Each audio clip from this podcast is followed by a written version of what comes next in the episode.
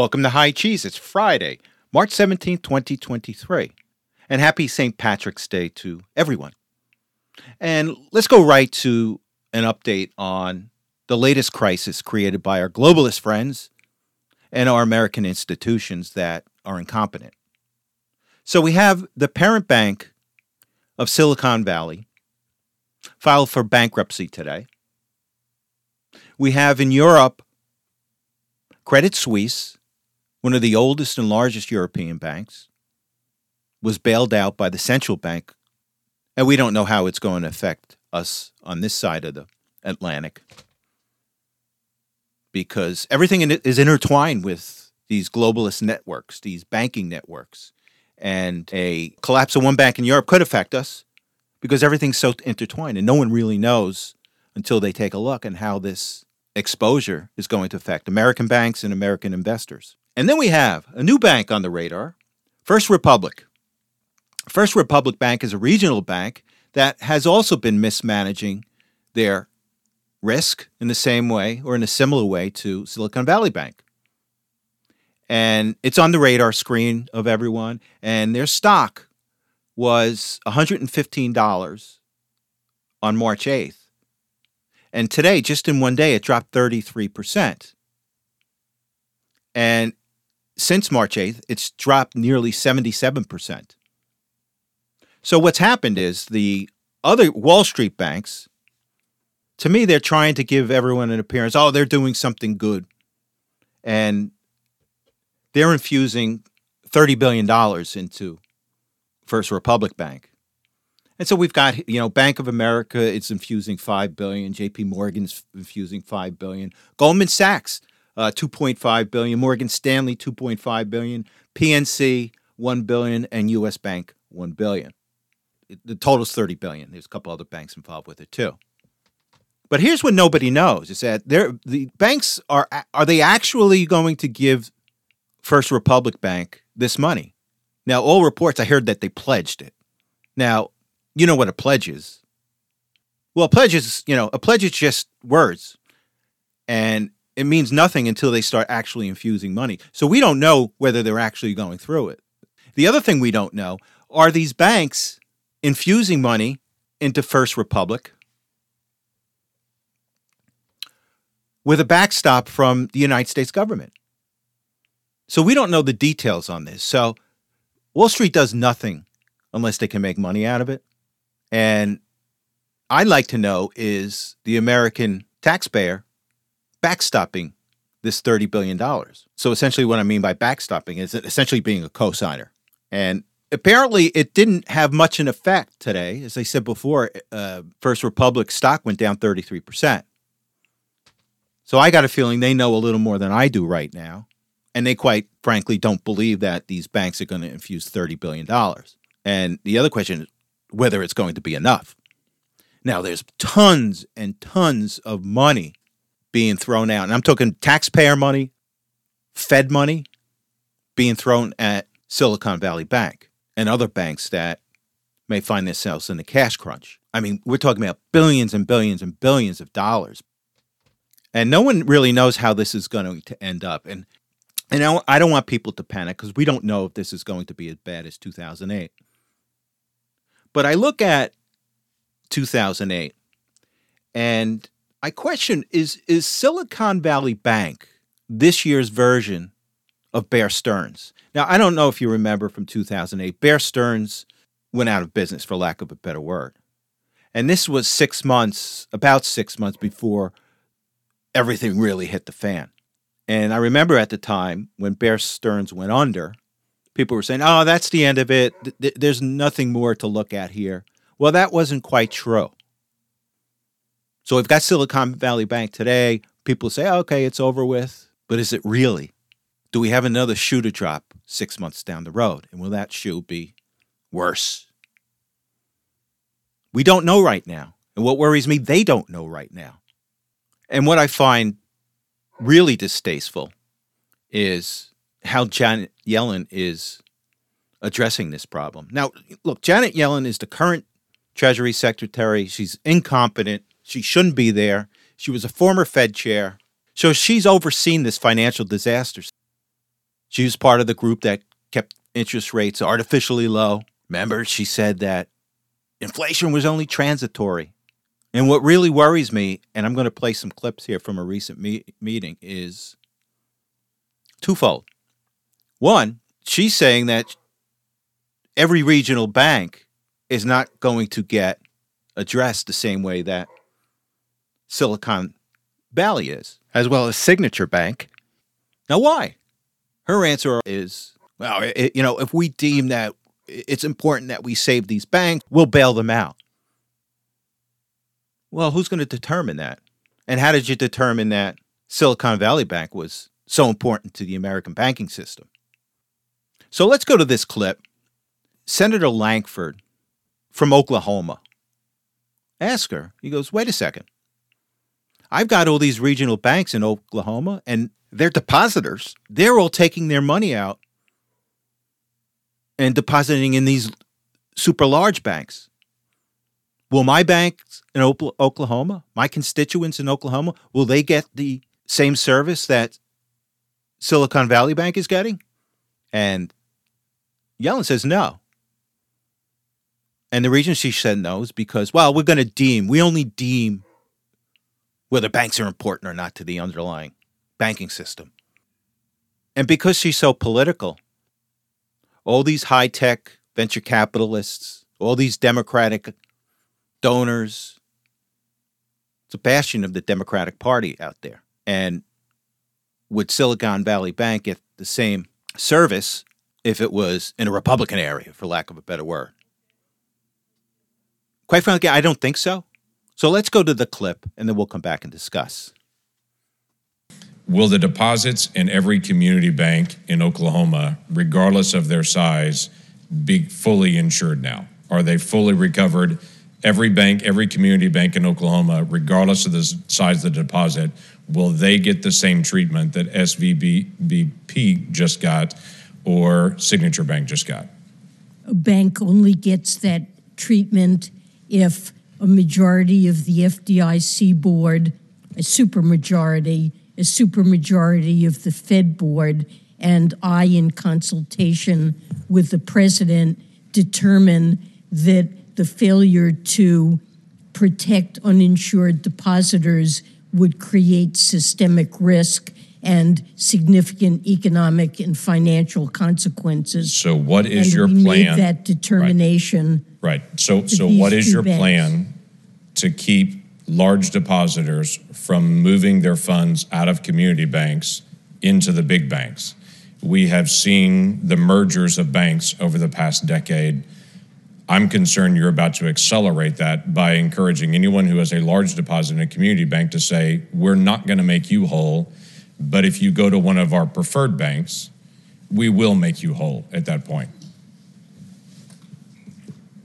Um, look, I mean, we're that's certainly not something that we're encouraging. That is happening right now. And Lankford makes a good point. There are these depositors in these regional banks that are not afforded the same service that's being afforded to Silicon Valley. They're taking their money out, they're taking the deposits out and putting it into big banks because they know the big banks are going to get bailed out. And we all should be concerned about this. We're going to wind up with just six major banks or less.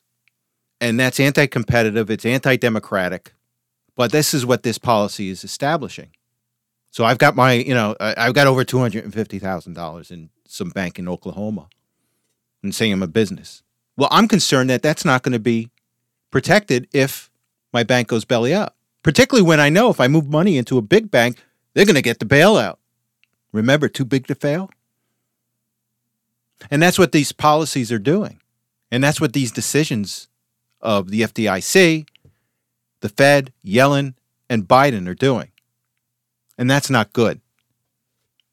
To add insult to injury, the FDIC is going to increase the fees that they charge these banks in Oklahoma and throughout the country, the mid sized banks, in order to pay off the money that they're- expending on Silicon Valley. And again, as I mentioned too, is that those fees are passed along to the customer, which is you. So you're paying for the bailout of Silicon Valley. The, the ones that did it right are paying for the ones that did it wrong. And this is the policy of the Biden administration. And I'm going to play you another clip. And this is what really gets me. Lankford comes out and says, wait a second, we've got reports that there are huge investors or huge depositors in Silicon Valley Bank that are Chinese and have ties to the Chinese Communist Party. And Lankford asks Yellen, well, are they going to get paid? And she says, yes. And what really gets me, this Biden administration is all too willing to pay Chinese Communist Party depositors and not lift a finger for the people of East Palestine, Americans. So let's go to this clip and then we'll come back and discuss. It has been reported publicly that uh, SVB had a large number of Chinese investors that are there, including some that were companies directly connected to the Chinese Communist Party. It, will, will, those individual will those individuals, companies, entities, and investors that are Chinese investors be made whole based on assessments in my banks in Oklahoma? So what I'm asking is, will my banks in Oklahoma pay a special assessment to be able to make Chinese investors whole from Silicon Valley Bank? Uninsured investors will be made whole in that bank, and I suppose that could include foreign foreign depositors. And here's what a political hack that Yellen is, and this is why she's been able to s- stick around for so long. Now you remember late last year that 1.7 trillion dollar budget that was rammed through at the last moment, right before the Republican House took over. Remember that? Janet Yellen said nothing about hitting our debt cap. What she did is she waited three weeks later until the Republicans took took over and then sent a letter to McCarthy saying, Oh, we hit our debt cap. So let's go to a clip. She's being quizzed by Congresswoman Malliotakis. So let's go to the clip and then we'll discuss. True, but it, I find it odd that that three week period between when that package passed or when it was even negotiated, that you didn't say anything as a Treasury Secretary to sound the alarm that we were heading down this, that we are going to hit, the, you're going to have to take extraordinary measures. It seems like something that the American people would want to know while they were jamming through this excessive package. But one of the big whoppers that came out of these hearings is Yellen fessing up to how much debt Biden's introduced budget would incur.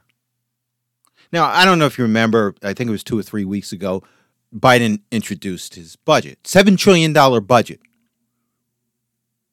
And he made a big deal about, oh, this budget is going to decrease our debt. Now, he, he calls it a deficit, but he doesn't know what he's talking about. It's going to decrease our debt by $3 trillion. And it was a bold faced lie. And I'm going to go to a clip by Senator Ron Johnson. So let's go to this clip and discuss. Because through Johnson's inquiry, we're showing Joe Biden as a liar. So let's go to the clip. About the uh, president's budget. How much are the total deficits over that 10 year period according to the president's budget? You don't know that off the top of your head? Um, Yeah, looks like I'm running out. It's 17 trillion dollars. Okay. Yeah, that's. Uh, you're going to drive the debt from somewhere around 32 trillion up to about 50 trillion dollars, correct? Yes, but what what I believe is the single most important important metric for judging the fiscal stance of the country is real net interest as a share of GDP. Okay. We have so so. Are you concerned when you when you're taking the debt from 32 to 50 trillion dollars? Are you concerned who's going to buy that debt, and also at what rate they'll expect to be compensated for buying riskier and riskier debt. Are you concerned about that? Well, if the net interest, real net interest cost of the debt remains low relative to GDP and we're on a sustainable fiscal Well, we're, we're not we're not we're not on a well, sustainable I, path. Are so there it is. Biden's budget over a 10-year period is going to increase our debt from $31 trillion to close to $50 trillion. Not the $3 trillion reduction he was talking about. And Yellen's rationale is absolutely insane. Oh, it's okay to take it from 31 to 50 trillion dollars as long as the economy's growing. So they've got all these pie in the sky projections. Oh, the economy's going to be really good over the next 10 years and we can handle 50 trillion dollars in debt. What kind of rational person would put this country in that kind of risky position? Second of all, it's just bad business. Now, if she thinks that everything's going to be hunky dory with the economy over the next 10 years, well, that's when you pay down your debt. That's a good business practice. And any good business man will tell you if you got really good years, you try to pay down your debt, not incur more. But she's part of this whole new economic theory that is pervasive in the White House that, oh, debt doesn't matter. And this is dangerous. And these people have really screwed up this country. You think about what we've got going on. We've got an economic crisis. We've got a banking pri- crisis. We've got inflation going through the roof. We've got our southern border leaking like a sieve, where millions and millions of illegal immigrants have entered our country, where fentanyl is killing 100,000 Americans a year. We've got World War III potentially breaking out in Ukraine because of us. You've got Americans in East Palestine that is being left high and dry by their government while we're paying out communist Chinese depositors. And the list goes on and on. Now, it can be fixed. I think Donald Trump's the only man that can fix it. And he's obnoxious sometimes.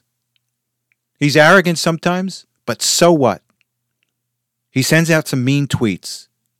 But you know, we're, we're going to need a tough guy to fix this country. And I just want to spend a couple of minutes on the stock market this week because uh, it was a wild ride. The S&P finished up 1.43% for the week and the Nasdaq finished up 4.41% for the week in spite of both uh, markets tanking on Friday. And it's all about interest rates. The market is trying to talk itself into the Fed will have to stop interest rates or lower interest rates because of this banking fiasco we have. That's in spite of the fact that CPI numbers came out this week and they were high. They met expectations for the most part, with the exception, I think, of the month over month report, which came out about 25% higher than what was expected. Wall Street still drove the market up because they, all they want is lower interest rates. It's not about fundamentals, it's not about anything else. It's all about interest rates. That's what it's come down to. That's what our financial markets have come down to. What the is the Fed going to raise interest rates? I watch Bloomberg a lot, and one of the uh, talking heads, uh, one of the hosts of uh, Bloomberg Surveillance, they're on in the morning. I forgot her name uh, at this point. Abramowicz. And when the numbers came out, the CPI numbers came out, and the market was going up, and she's like, "Well, wait a second. I thought we're supposed to be data driven. We've got high. We still have high inflation, yet the market's going up." I thought we were supposed to be driven by data and not emotions. And this is what the market is trying to do. They're trying to twist the arm of the Fed in order to get rates not to go up or being reduced. And it's funny to see some of these people that want to drive rates back down at the expense of inflation. So they're out there saying, well, the Fed is, they're a failure. They should just not raise rates anymore. They should reduce rates and just let inflation go as high as it wants because they don't care about you. They don't care about me. They don't care if eggs go up to $10 a dozen as long as they can drive their portfolio up. And that's not healthy. But these people are being exposed. And I can't believe Bloomberg even put some of these people on. The Fed should accept that we're going to have inflation, we're going to have high inflation, and we all should accept it. So let's drive the market up artificially, just like we used to do since 2008. Well, those days are over. Country can't function with six, seven, eight, nine percent inflation. They won't accept it. But I just found it funny how these so called data driven people now are just running the markets based on emotion. And that's dangerous.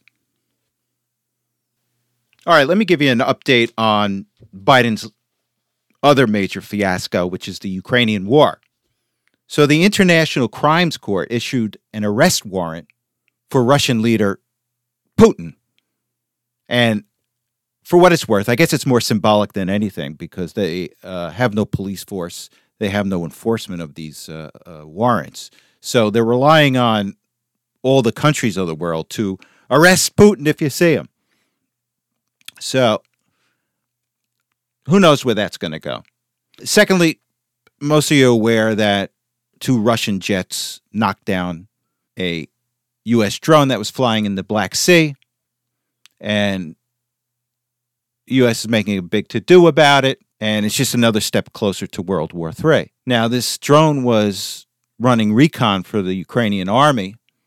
It was flying out without a transponder, and uh, although it was in, in, technically international waters, it's essentially uh, another attempt to poke the bear.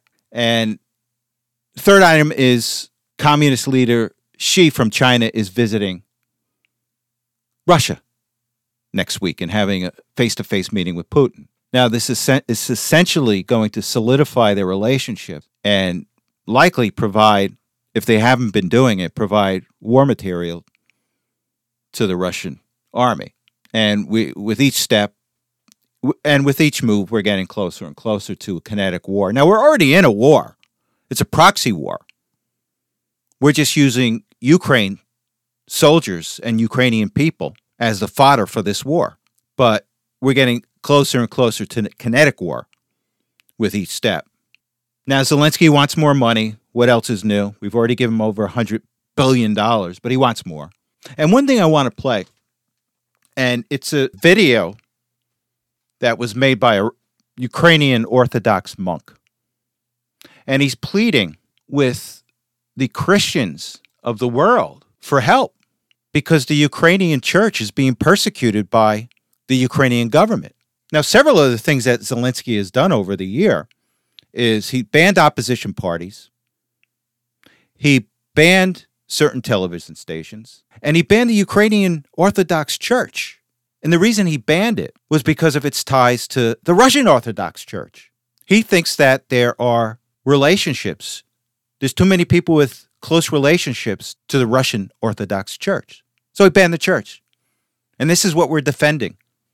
So, again, I'm going to play a video, and it's by a Ukrainian Orthodox monk pleading with Christians of the world to take a look at what's happening to the Ukrainian church. So let me play the clip. We'll come back and discuss. His English isn't that good. But let's go to the clip. Communicate to everyone in the whole world that we are Christians, we are Orthodox, and we aren't afraid of anybody and anything. So, what the uh, Zelensky government is trying to do, they're trying to remove 200 Ukrainian Orthodox monks from a monastery at their largest shrine in Ukraine. And they're saying they will not move. He said, You can torture us, but we will not leave. And he calls out the persecution of the Zelensky government against Christians. And again, this is what we're protecting. So we shall see. All right, one last thing I want to talk about is Oh, thank God for the Oversight Committee. Thank God the Republicans took over the House, or we would never have known any of this. So the Oversight Committee is investigating Hunter Biden and his relationship with China, among other things. And one of the things they came across is a $3 million payment from a Chinese energy company to one of Hunter Biden's business partners. And then Hunter Biden's business partner turned around and distributed over a million dollars to James Biden, Joe's brother, Hunter Biden, and Hallie Biden, who was who was Beau Biden's wife and became Hunter Biden's lover after his brother Beau died. Now, there's a fourth bank account, and it was identified as an unknown Biden, which also received money. Could that be Joe? Well, they're going to investigate. And the head of the committee, James Comer, says not only does he have information on this transaction, but he has at least 12 other huge transactions from international bank accounts to Hunter, as well as other members of the Biden family. So they're going to look into this. And one of the questions that was raised is what some of these transactions, or at least one of these this, uh, these transactions, included payments that were made while Joe Biden was still vice president. And someone said, "Well, why would somebody want to pay an outgoing vice president when they all knew that Hillary Clinton lost and Biden would have lost some influence?" But people don't realize that because of the deep state, there are so many connections Joe Biden and the Biden family have made with the deep state over the years. It necessarily doesn't mean he has to have the ear of a president, Hillary Clinton, in order to get things done. He has his tentacles out throughout the bureaucracy, throughout the swamp, that he could have helped these Chinese people, whether or not there was a Democrat in the White House or not. Now, the other thing I want to bring up is if indeed he was these people were representing a foreign country. You have you have to file as a foreign lobbyist in Washington. And people have gone to jail for not filing as a foreign lobbyist in Washington. So we shall see on this one. I want to thank you for listening. You have a good week, and I will talk to you soon.